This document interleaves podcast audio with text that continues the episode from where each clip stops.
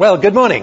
Uh, I'm really looking forward to sharing with you from the Word this morning, and let's pray as we get started. Father, you've brought us together, and uh, we know that you want to speak to us now.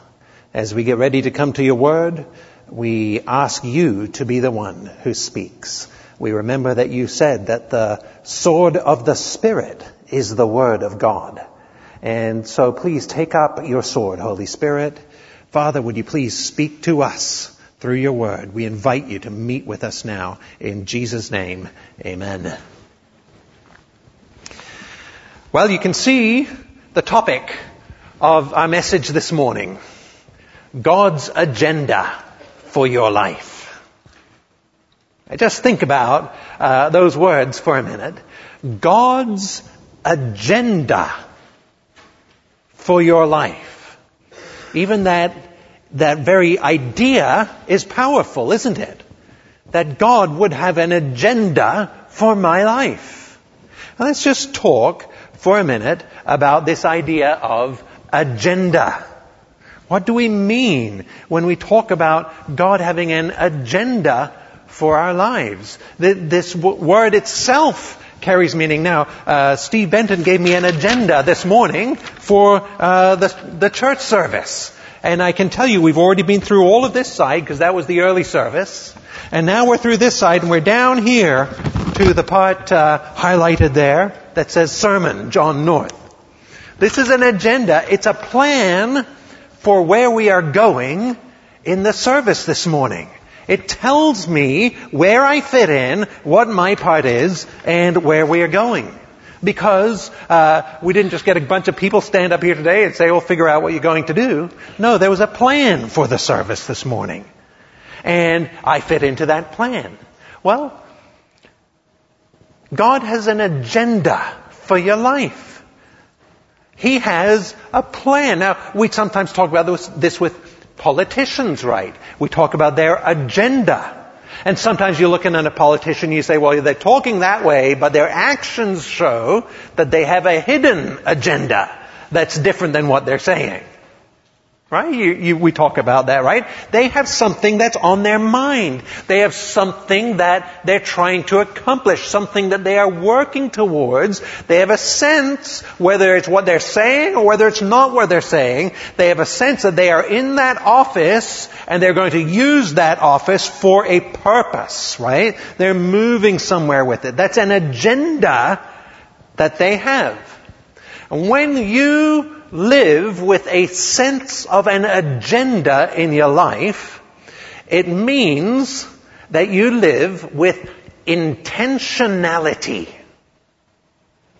Intentionality. It means you live on purpose. It means that your life is about something. Just like that politician whose office in his tenure is about something that he is on about. Well, your life is about something if you live with an agenda.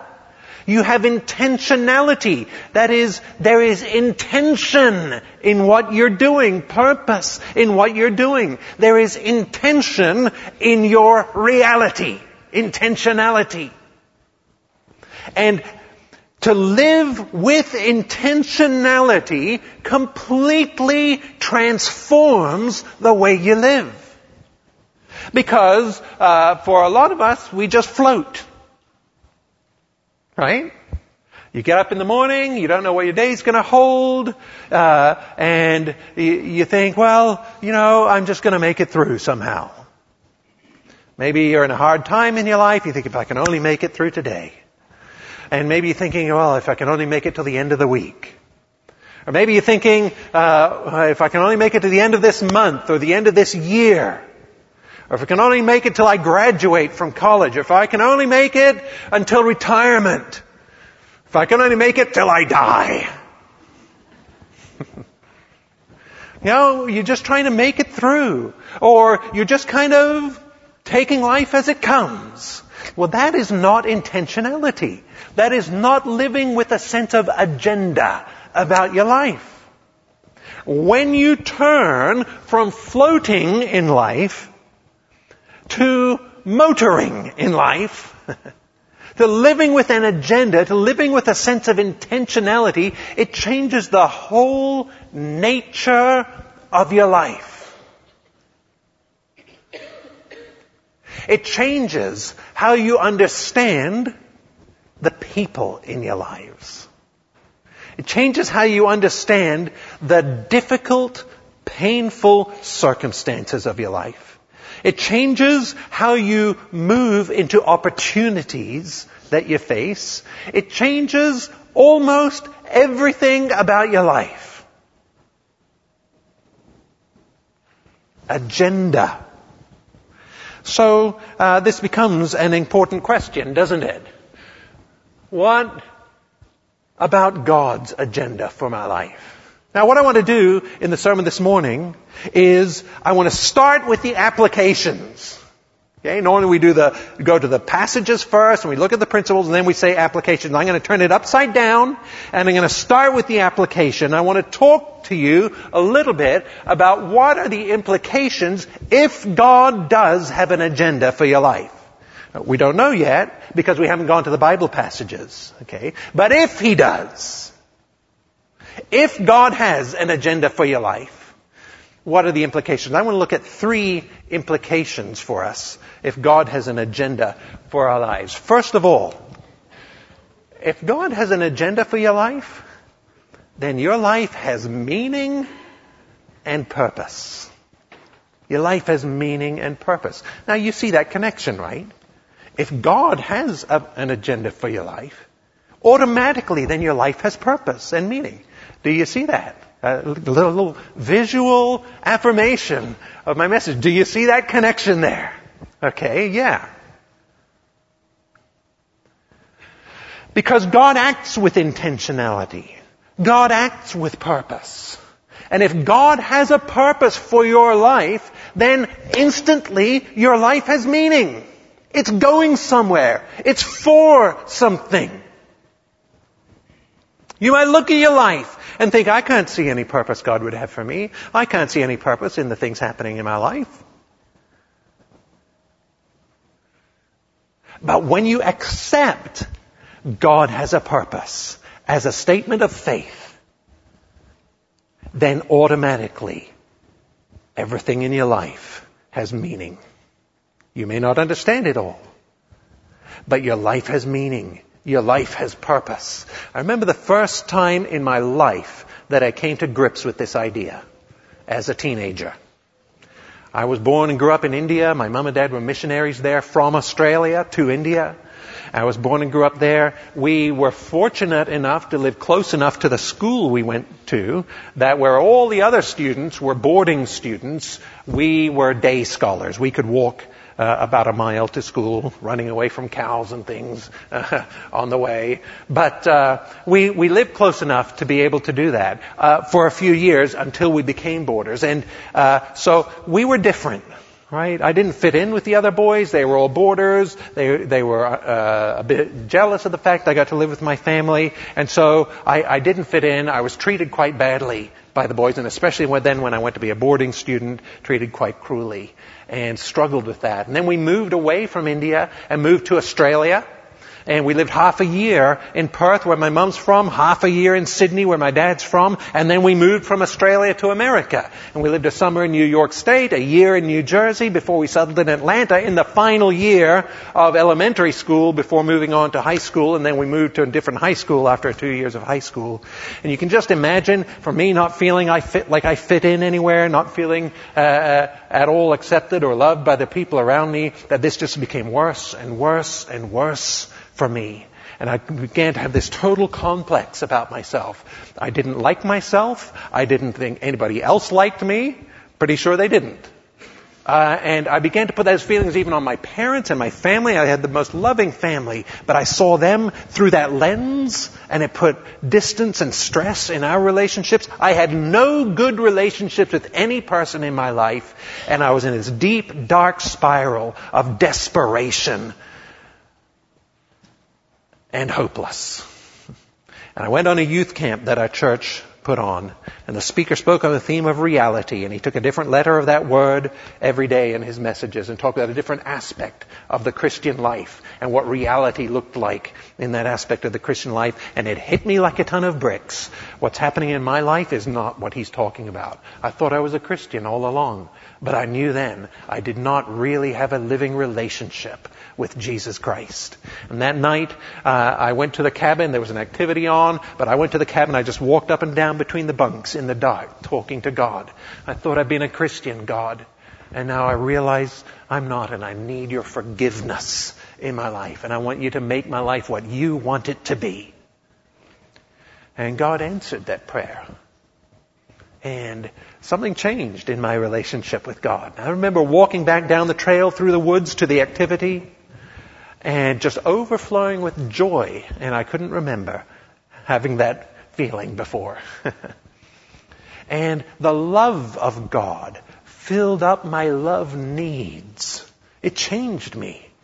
I began to have good relationships because I could be a giver of love where I was just trying to get love out of every relationship before that.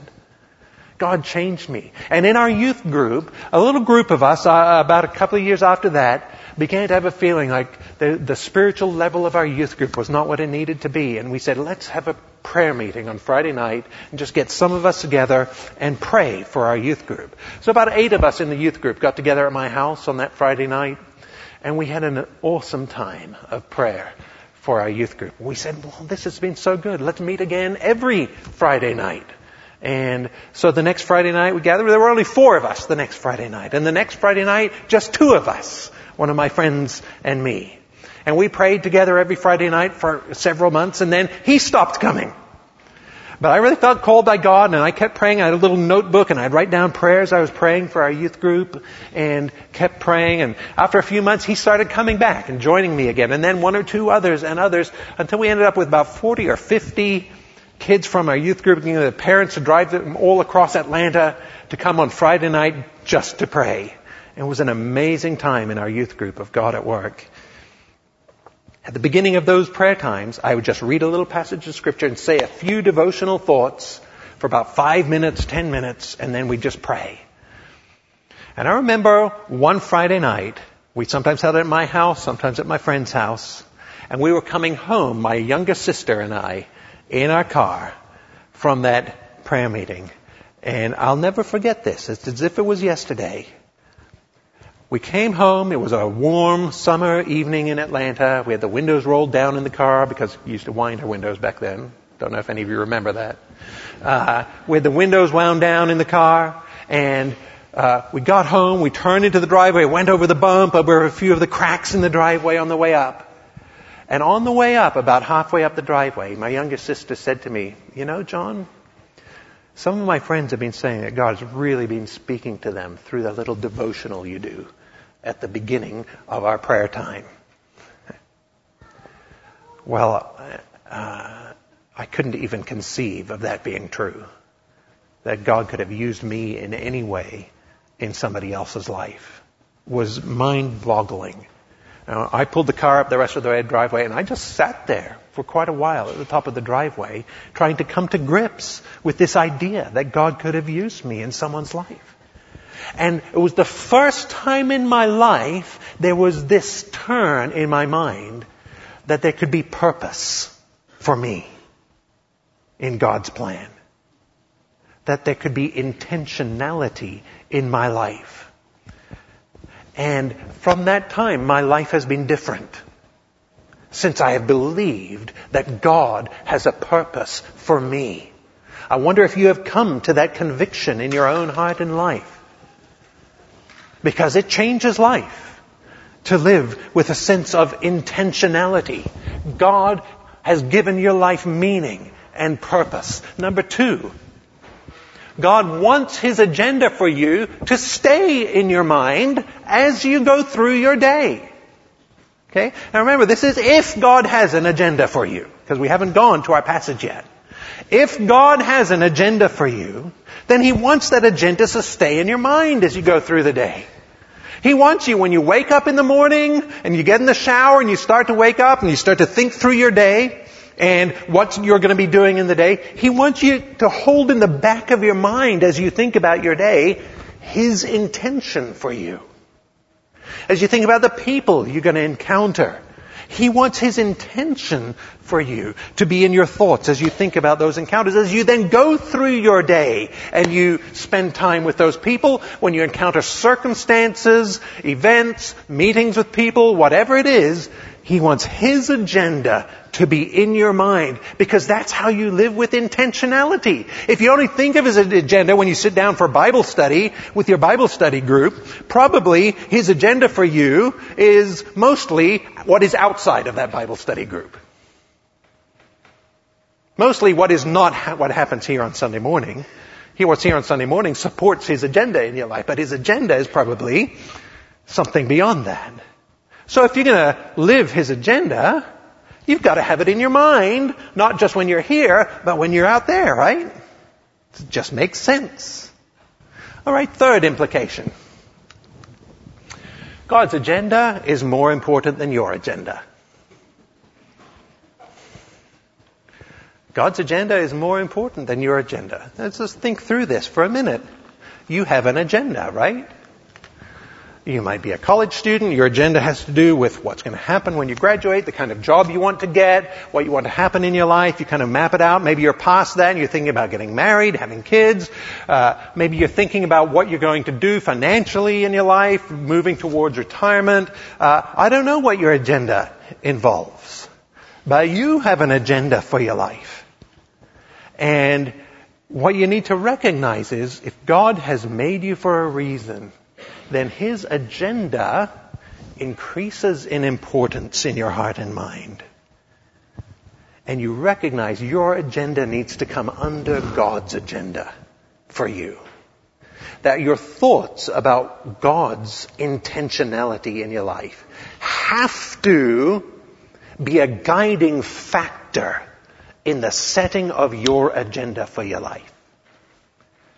Now, this is all just if God has an agenda for you right? So let's go to a couple of passages and uh, look at this question.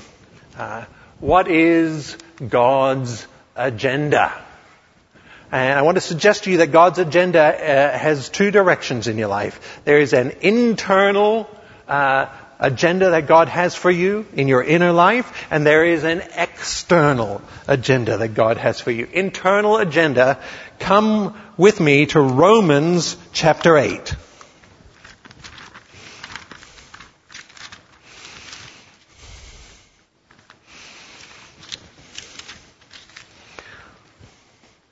Romans chapter 8.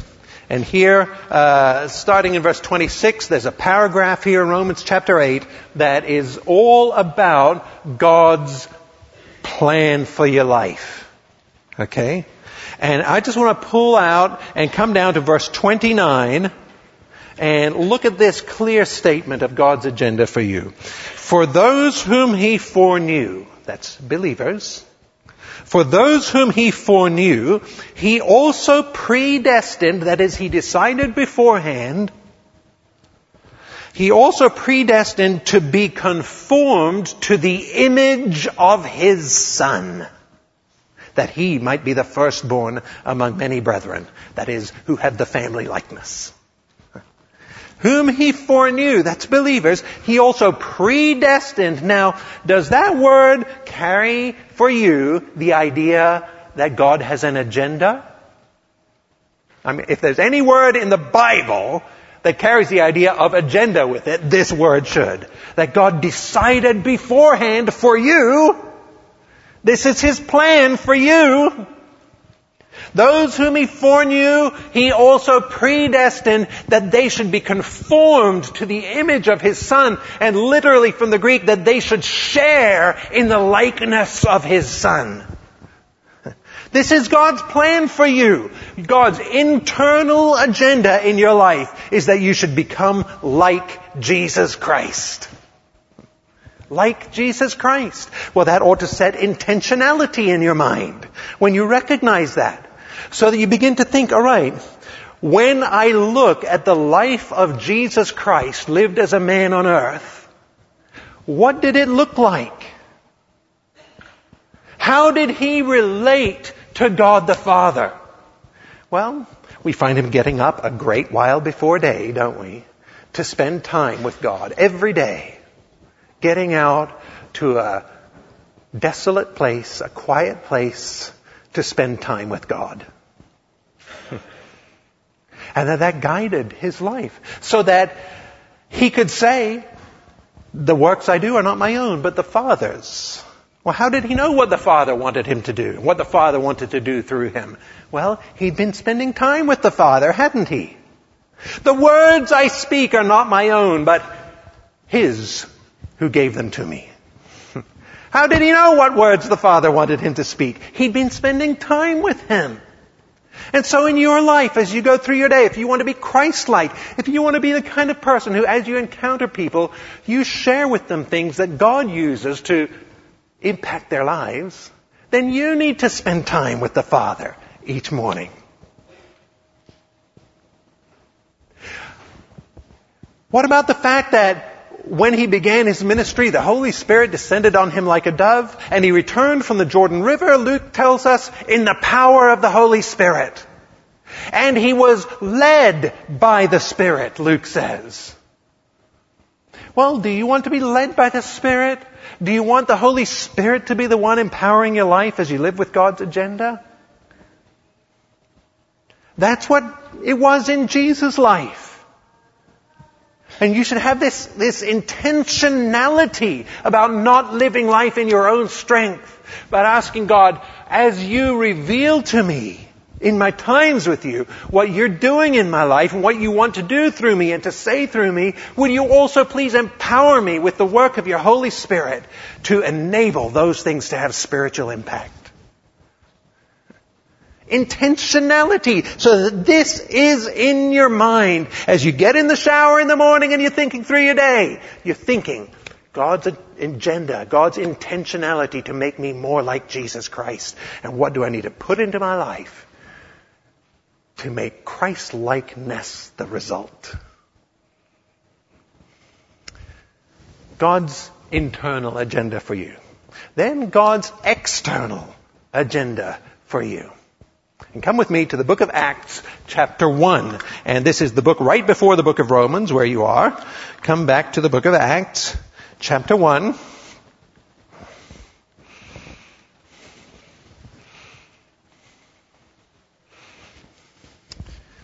Starting in verse 4, it says, while staying with them, this is Jesus, he's risen from the dead, and this is last encounter with his followers before ascending to heaven.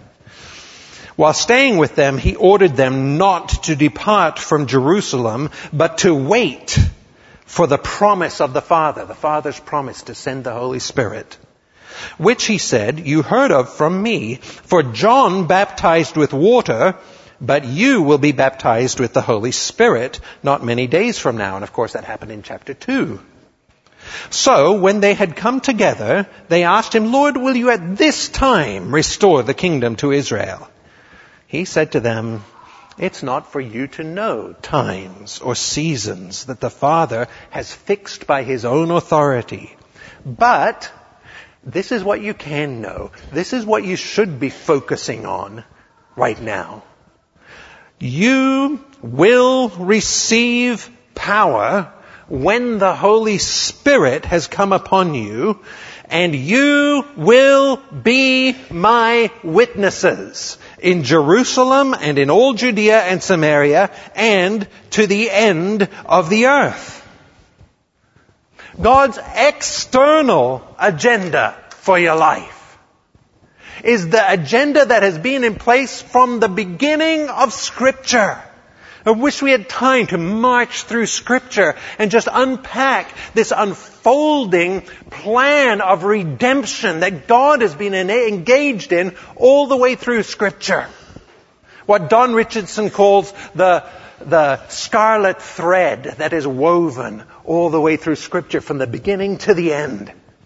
What we see in the life of Christ so that this, these words from Christ, you will be my witnesses, they're just echoing what he's just said a few days before When he said to them, all authority has been given to me in heaven and on earth. Therefore go and make disciples of all the nations, baptizing them in the name of the Father and the Son and the Holy Spirit, teaching them to observe all I've commanded you. And lo, I am with you as you do that even to the end of the age. And that was just echoing what he had just said a little bit earlier when he said, go into all the world and preach the gospel to all creation. And that reflected what he had said in the gospel of John, as the Father sent me into the world, I also am sending you into the world, which reflected what he had said in Luke, repentance for the forgiveness of sins shall be preached in all the nations for a witness, and then the end shall come.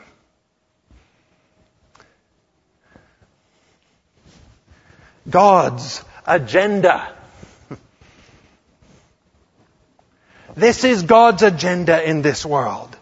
When you become a part of the family of God, He begins working on His internal agenda in your life to make you more and more like Jesus Christ. And at the same time, there is His external agenda for your life, which is that you will be a witness in the lives of the people who surround you. Because God is at work in their lives. Listen, that's why He sent you into their lives. because He wants to work through you in their lives. So that again, as you begin to think through your day, you're in the shower, you're finally waking up in the morning, you're thinking through your day, that in your mind, you remember the, remember the implications? Number two, God wants His agenda for you to stay in your mind as you go through your day. So that in your mind, as you go through your day, and you're thinking about the people you're going to be encountering, in your mind is not only the business opportunities, what's going to happen with this, I'm going to pick up my kids from school, I'm going to be doing this, I'm going to be doing that, but as you think about these times you're going to have with people, your question is, Father, what is your purpose through me in this person's life. Intentionality. What is your purpose through me in this person's life? When you begin to think that way, your life is transformed. Somebody may even be obnoxious and rude towards you, and your natural reaction is to, you know, respond to them. Or maybe if you're more spiritual, to just ignore them. But when you act with this agenda, you ask the question, Lord, what is going on in their heart and life that's making them like this? And how do you want to meet them through me? Would that change your life? You see the difference? Living with intentionality, living with God's agenda, saying God's agenda is more important than my agenda. And the great thing is this, listen, as you begin to focus your life on God's agenda for you, at the beginning there's this thing, well, but here's my agenda, God's agenda, and, and this kind of wrestle. But the more that you are spending time with the Father at the beginning of the day, saying, Lord, what is your agenda through me? What are you wanting to do? And you're renewing your mind, and you're allowing Christ likeness to develop in you and you're interacting with people and saying, God, what is your purpose through me? And you're seeing God start to work in people's lives through you. You know what happens? Your agenda becomes God's agenda. You get excited about God's agenda in your life, and God's agenda becomes your agenda. So there's not this conflict, but your life becomes about what God wants to do through you in the lives of the people around you.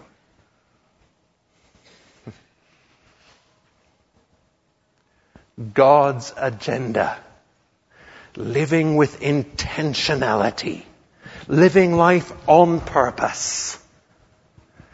And you know something? what I found in my life when I decided I really am going to start living like this. God, I want to live life this way. It didn't just happen. It took a long time. What you need to do is to say, God, I want to start the journey of living this way. And I want to ask you to begin changing the way I approach life. Begin bringing my agenda towards your agenda. I want to start thinking, how can I become more like Christ? and I want to start thinking, God, what is your purpose through me in the lives of each person I encounter?